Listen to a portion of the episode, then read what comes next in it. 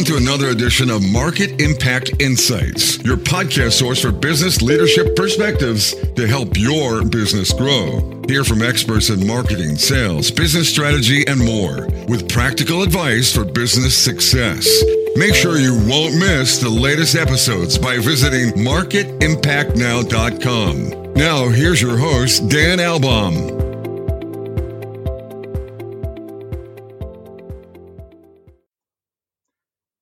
Welcome back, everyone, to another incredible episode of Market Impact Insights, where the philosophy is that in business, it's all about making a positive impact every day. And with emerging technology and the power of connection, even with dispersed virtual workforces, few companies are banking on their long term success by totally going it alone.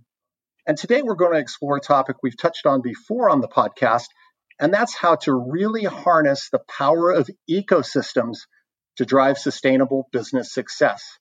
Bottom line is, what's the equation behind making these ecosystems really work well?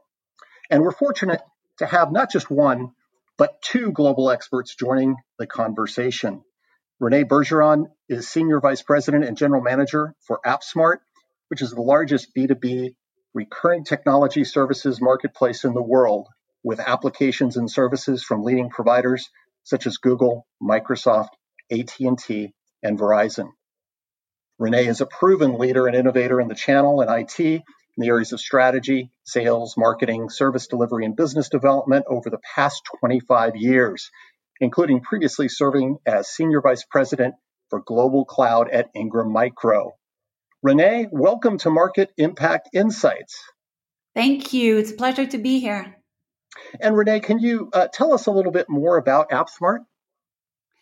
Yeah, I'd love to. You know, at AppSmart, our goal is to make information technology globally accessible to businesses of all size. That that's what's driving us every single day. And we do that through a network of technology advisors that can help find, buy, and manage technology for their customers. And we do this across a broad area of technology whether it's connectivity, wireless, software, infrastructure. We even get into devices, managed services, and recently energy services. Any digital recurring services uh, we provide access to for businesses of all sizes. A lot of value there, a lot of connection. Looking forward to talking a little bit more about that. And our other guest today is Andrew Cantle, joining us all the way from the UK. Andrew is Chief Commercial Officer for Tidwit, the provider of a cloud ecosystems network. Andrew has more than 20 years of experience in tech scale up missions. He's taken on new paradigms and has built them out globally through a blend of both direct and channel models. He's done that across Europe, Australia, and the US. And Andrew is continuing to ride the wave of web, mobile, cloud, with a watchful eye on artificial intelligence now, too. Andrew, it's great having you on the program. Dan, thank you for having me. So, Andrew, uh, talk to us a little bit more about uh, what Tidwit is. Yeah, so we, we call Tidwit an ecosystems network. Um, and what we're doing is enabling organizations to connect easily to each other, more easily than they may have historically done, so they can share knowledge and content. Uh, and our platform's really helping users to access sales and marketing and enablement type materials from their most important vendors directly into their domain. And I think that's the new paradigm here. So, you know, uploading into their learning management system and the like, that's the key. If it's their domain, they're more likely to become uh, engaged. Because the problem we solve is that the traditional approach of having to go to a big central vendor portal somewhere to get content uh, is breaking down somewhat, I think, as ecosystems evolve. Um, so they, they can be improved upon. Um, and often users need to access multiple vendors' materials regularly. So it's not efficient really to send these users en masse to centralized portals. Uh, and so those engagement users can be slightly low. Um, so at Tidwit nowadays, we have some very large partners connected to our network. Once you architect your ecosystem in this more democratized way, there are tons of benefits from partners being able to view actionable metrics to launching apps and ultimately enabling a lot of those manual type processes to be automated nowadays. I think we really need this model shift to match the way organizations want to work together now.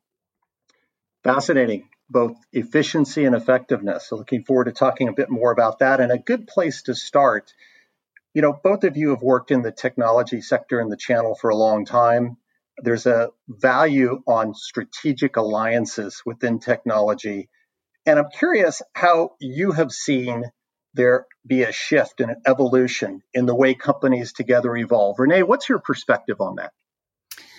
Yeah, um, fascinating topic. I remember uh, 10 years ago as we were introducing cloud solutions into the channel, there was a real fear uh, by uh, technology advisors of disintermediation, right? If an end customer had uh, access to an e-commerce solution where they could uh, order and provision their cloud services, what was going to be the role of a partner, of a technology advisors in the future? And I think if you fast forward to today, the technology advisors is um, more required than ever. Um, you, you know, a, a, business is facing a multitude of options, all of them coming, you know, at them every single day through digital marketing. And it's very uh, difficult for a business to understand which solution would, will really meet its need. And that's where the technology advisor comes in, right? Helps them find the right solution, mm-hmm. helps them integrate and customize it. And I think they're, um, they're more um, needed than ever. Um, what we're seeing though is that um, technology advisors that um, used to focus on a subset of solutions are really being challenged to expand beyond their limited set of solution they worked on because the businesses are wanting uh, to work with fewer and fewer advisors. So it's forcing advisors to embrace a greater set of technology. And that, I think, is the challenge for technology advisors today. Yeah, it seems like the whole uh, the, needs evolution, and then how do you adapt, and then efficient delivery and support of those services is uh, is really really key. And Andrew, I know that Tidwit works with a lot of global technology providers. What what have you seen in terms of their evolving needs here uh, recently, uh, in terms of how to connect and be effective in ecosystems? Yeah, quite. And uh, you know, my perspective here, I don't think day to day you'd notice any shift, but I can certainly across 20 years see a couple of themes uh, evolving. Um, and that's, you know, my, my position has all been working within strategic alliances and channels. That's my perspective on, on this one. Uh, so the first thing I've definitely sensed is a uh, appetite for collaboration, which it sounds kind of fundamental, but it's kind of important. The very tone of partnerships. It's less about one key player in the value chain dominating that conversation as I think it used to be. There seems to be a lot less power play and more of a sense of combining forces nowadays. So really seeing a larger desire to work together, I think I'm saying, you know, versus classic almost vendor procurement type meetings that I found myself in, even in strategic alliances 20 years ago, where parties wouldn't share data and information as it felt too valuable and too secret. Whereas now I think we've we've worked out that if you share what you know, then as a partnership you can do better for the customers and ultimately for ourselves. So I'm not really sure why that shift occurred, whether it's generational and just the personality types involved nowadays, or we've just had enough of these group experiences to know that if you opt for closer, more open collaboration, then you're going to lead to better results. Uh, either way, it's been refreshing to be part of that shift in thinking. Uh, and then the other thing, which is inextricably linked, is the evolution of the tech for collaboration. So it's simply easier nowadays to work together, and that's what we're seeing uh, in our in our partner base. So, especially as our missions have become less regional and more global and larger in scale to manage, we can't be everywhere all the time around the world talking to thousands of users. And technology's stepped up to plug that gap and it's getting better day by day. So, I remember when Skype came out, um, that's probably about 2003 or something, and that was a complete wow moment for me. Uh, I didn't have to travel quite as much, although I'm still relatively old school. Um, uh, and then and then sharing documents on the screen and then working together on the same document in the cloud. And then, you know, we're moving into this world now of automated processes that have been manual for way too long. So, step by step, I think these technologies have taken the pain away from working across different companies and that means we're more likely to do it and to do it well. Uh, so, in connection with my previous point about sheer appetite for collaboration, I think it's perfect timing for ecosystem technologies to really take off now. Removing pain points that never goes out of style. That is high value add. And Renee, in thinking about ecosystems, you know, I've seen different models, and one way to think about it is really to think in terms of three components. There's the strategic alliances we, we referenced earlier. Uh, there is enablement. How do you enable the parties inside of those ecosystems to uh, distribute knowledge and, and, and basically create business connection and, and drive their business? And then there's this uh, dimension of transactions and data. And you have deep experience in the cloud. A recent macro trend has been this, this enormous move to the cloud. And I'm curious your perspective on how that has helped really transform the effectiveness of those transactions and the availability of data in the delivery of services inside of healthy ecosystems. Yeah, I think um, we've definitely seen um, a lot of um, solution emerging that facilitate the transactions and the data, you know, within ecosystem. I, I in my personal views, the the transaction and the data is actually the easy part of the equation. Uh, the the real um, challenge is to look at the entire um, you know, the, it, almost like a TCO perspective on the value of not only the, the transaction and data, but the alliance and the enablement. Um, the enablement for me is key for um, technology business owners uh, because you, you can't operate on your own today. If you think of the breadth of solutions that are out there, you, you don't have the ability of having, uh, you know, product sales specialists uh, that not only understand the product but also understand the program from that providers. Then you need a multitude of sales engineers, the training, the certification, and then all of the, the go to market uh, collateral. So you need to really establish um, partners that within the ecosystem that are going to help you with uh, enabling all of the capabilities from marketing, selling to delivering and supporting.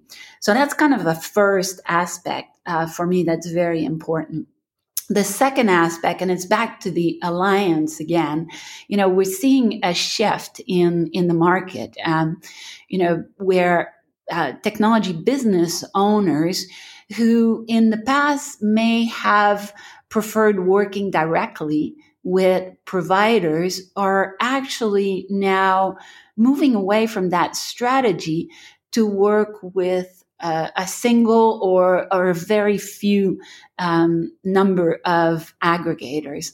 And what that allows them to do is to really focus on their customers, on customer acquisition, on demand generation, and on servicing you know that that customer so they're relying if you want on uh, partners on the back office so they can fully focus on uh, the front office um, and the benefit they get from doing that, obviously, is that through a few connection, they actually are connecting through thousands of organization and they're gaining the, the capabilities, the competencies that, that are required. So, um, we're definitely seeing, uh, the, the enablement shift through partners, whereas in the past, you know, it was focused a little bit more within the company.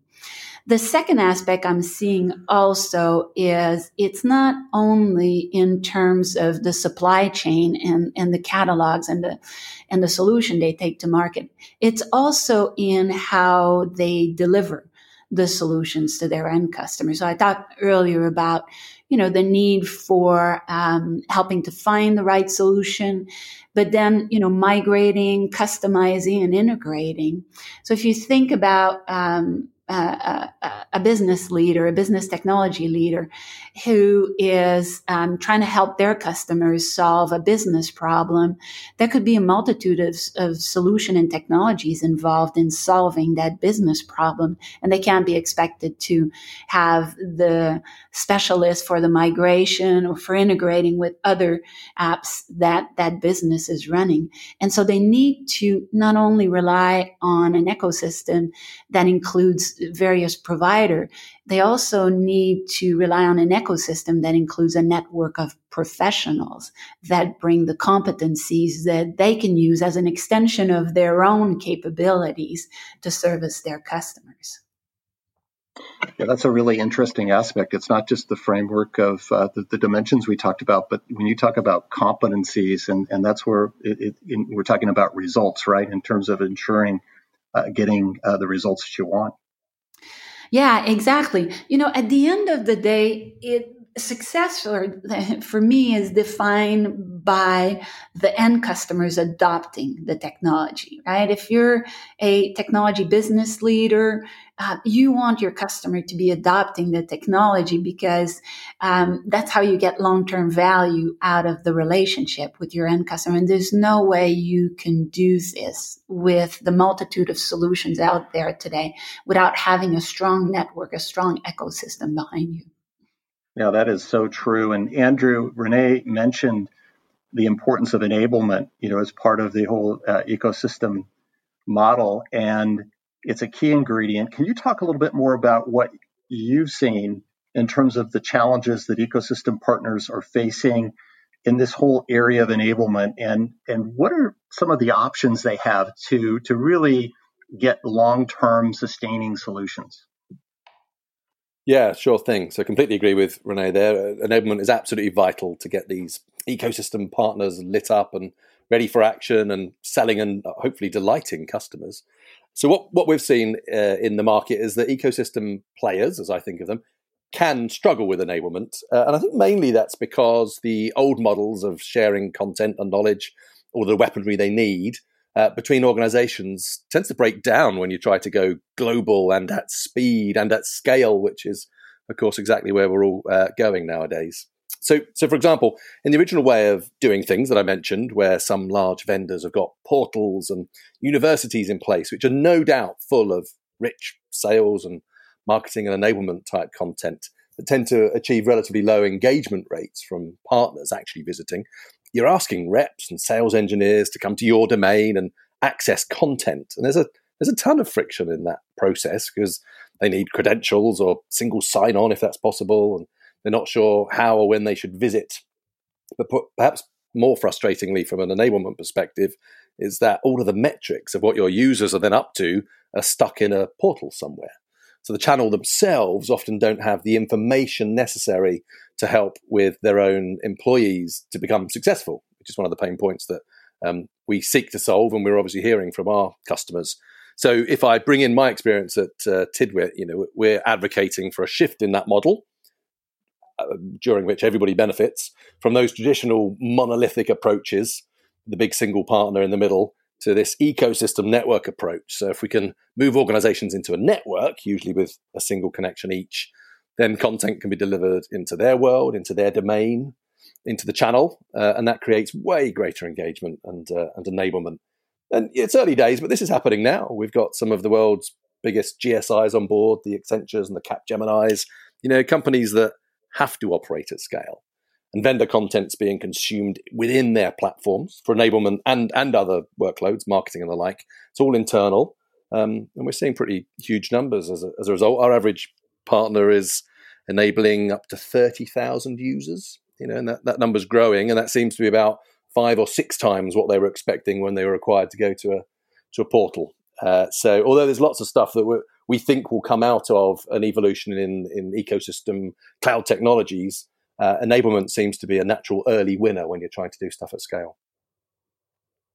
Yeah, some great examples in there. And something that we touched on earlier is just with rapidly evolving technology, the business processes and the tools that are available for the companies inside of these ecosystems actually work better together. I mean, that's that's real. It's here. And I'm curious, Renee, what do you see as some of the positive impacts from this continuing rapid adoption of emerging technologies? Artificial intelligence, we touched on that at the very beginning, that might be one, but what do you see as the key for how the, the channels and these partners can best harness new uh, technology capabilities?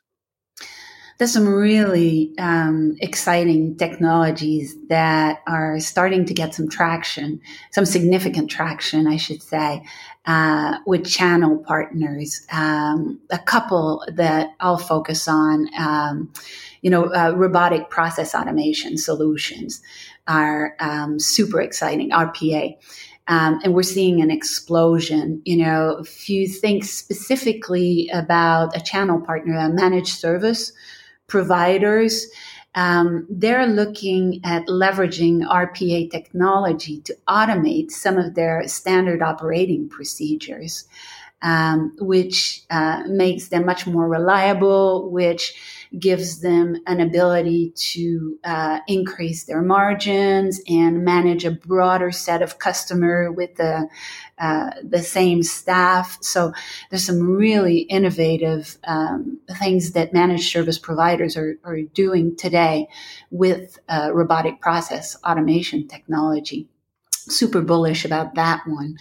Um, there's also some really exciting um, uh, solutions being developed by partners using uh, machine lan- uh, learning. I'm seeing a lot of it around call centers and contact centers. Um, obviously, chatbot um, is is probably where um, where most partners start, but it's a great place to start. And we're seeing a lot of machine learning applied also in uh, e-commerce um, solution. So I think that um, it just opens the door to a ton of creativity to help their customers um, really differentiate in their market. And I, I often get questions from partners or channel partners that are saying, you know, where do I begin? This new technology, I don't have the expertise on hand. Um, you know, it's complex. And my advice is always kind of start small and experiment and, and learn. Because if we wait to figure out the, the, the entire thing, you know, then the, the wave is going to pass us by. Um, you know, a case in point is uh, what we've been doing. We're experimenting with some machine learning around the selection of solutions on our marketplace um, and you know learning what solutions are integrated with what what other solutions and how does the combination service specific industries or use case so we're starting to experiment with that and it's um, it's pretty interesting um, the the the results that um, that we're finding and Renee, as you know, this continuous learning journey you talked about, which I think is is spot on. I mean, that's that that just that's that's real. That's kind of how things kind of embed over time. But are there any hurdles in terms of or, or blocking uh, to to this adoption, or do you think really now we've got wide recognition, you know, out in the channel, and and everyone's ready to just jump jump all in on some of these emerging technologies? No, I think it's still early days. I think it would be uh, it would be an exaggeration to say that everybody's um, ready to jump in. I think the biggest hurdle, um, and it's totally understandable, is you know the capability to invest in new technology ahead of the curve. So if you think about, you know, a um, a technology business leaders who's running a good business and all of a sudden needs to get you know engineers that um, have machine learning experience and competencies um, you know it's um, quite an investment to make. So this is where again you know the power of ecosystem come together um, where you know a, um, a, a technology business leaders can leverage a, a, partner that has these capability that can jointly deliver the first few engagement and you know uh, learn uh, through deliveries. So um, again another example of how going at it on your own can be quite challenging whereas if you can harness the capabilities of a broad network um, then you can accelerate uh, much faster Yeah, that makes a lot of sense. And Andrew, because ecosystems are global, and you touched on this earlier, just the scalability, right? You know, huge scales to the tens of thousands of users, right, in terms of consumption of content and, and other uh, workflows. Because of that size and the desire for accountability and visibility, um, and and the way to get that is really through performance metrics. The need for that is really really huge. Uh, I'm curious, how do you see that best being achieved? Yeah, it's surprising um, how little visibility some alliances have to their own metrics, and I actually think that's always been the case. So I've obviously been surprised for 20 years now, but you know, especially in advance of sales numbers, often the first time you know the degree of success you'll achieve is when revenues do or sadly do not do not happen. But it feels like you can do better than than that. So, in terms of the architecture we're building to to serve that better visibility, you know, when when you adopt this network approach, you can provide line of sight metrics visibility to all your partners, so they could see, for example, consumption consumption metrics, which is kind of important if you've got thirty thousand people being trained and certified and eating through content that's going to make them better. So that helps vendors know which partners are go to market ready which ones might need doubling down on or a bit more help or something. And then um, that should give the vendors more science about how they could allocate MDF, so marketing development funds, for example. And then on the channel partners side of the of the mission of the ledger, um, they can also better understand the level of knowledge and readiness of their own staff. So, as I was saying, at Tidwit, we're talking about tens of thousands of users accessing the platform in each company. The great news is when we when we acquire that level of data, uh, we can offer some really powerful metrics and reporting to our partners based on stuff they want to see. So all, all naturally GDPR compliant and, and anonymized, but you know, we can look at things like benchmarking between partners. So you know where you sit in the industry, which is kind of useful, kind of global gamification, if you like, and then predictive analytics, which is really handy. So uh, a partner could work out how best to train a particularly large group of people on a particular subject matter or when exactly they could release a marketing campaign into what channel for what result. That's kind of stuff you can do with the big data that we uh, we amass. So a whole host of really useful metrics that might otherwise lie hidden deep within a vendor portal somewhere and never get acted upon. So you know these are available now. Uh, the players in the ecosystem can all have the information that they need to make better informed business decisions. And uh, again, the philosophy is that all players in the ecosystem can benefit. So I, am hoping that everybody moves in in this direction. Yeah, there is something really powerful about having access to real data, quantifiable um, results, and then the ability to really course correct, right? In in yeah. some cases where, where it's needed. Absolutely. So, yeah. So now we come to the part of the podcast where we get our crystal balls out and we're looking to the future. This is something uh, I've asked a lot uh, of various guests, and that's looking ahead. And in this case, thinking about the future of ecosystems and how companies really do work together for long term success. What gets you the most excited? Renee, what are your thoughts on that? Um, there's a lot of things that get me excited in general about the futures of ecosystem, but I think um, when I think about it for channel partners, uh, the thing that gets me the most excited is probably the ISV ecosystems that are emerging. Um, you know, if you think about it, Salesforce.com was probably the first one um, to uh, emerge as an ecosystem. And today they've got about 3,000 applications that are um, integrated into Salesforce. And then obviously the hyperscalers are heading down that path. I think um, Amazon's got um, several hundreds of thousand, as does Microsoft between Azure and Dynamics 365. Um, but I think the ones that are probably the most easily accessible and uh, exciting for channel partners are the ecosystems that are forming around Office 365 and around G Suite. Uh, so Microsoft and Google's uh, productivity solution. We're seeing a ton of SaaS solution, a ton of ISVs develop software apps that are integrated uh, with either Office 365 or G Suite.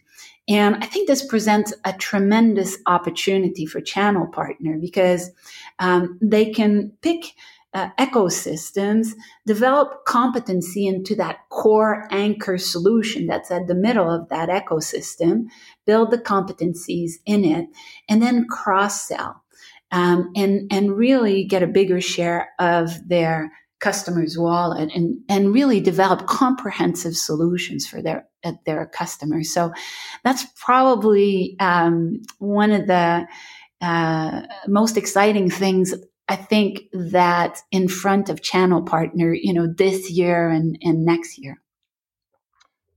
Yeah, there's a lot to get excited about there and what you were talking about. And Andrew, what are your thoughts looking ahead at the future? What's really getting you excited?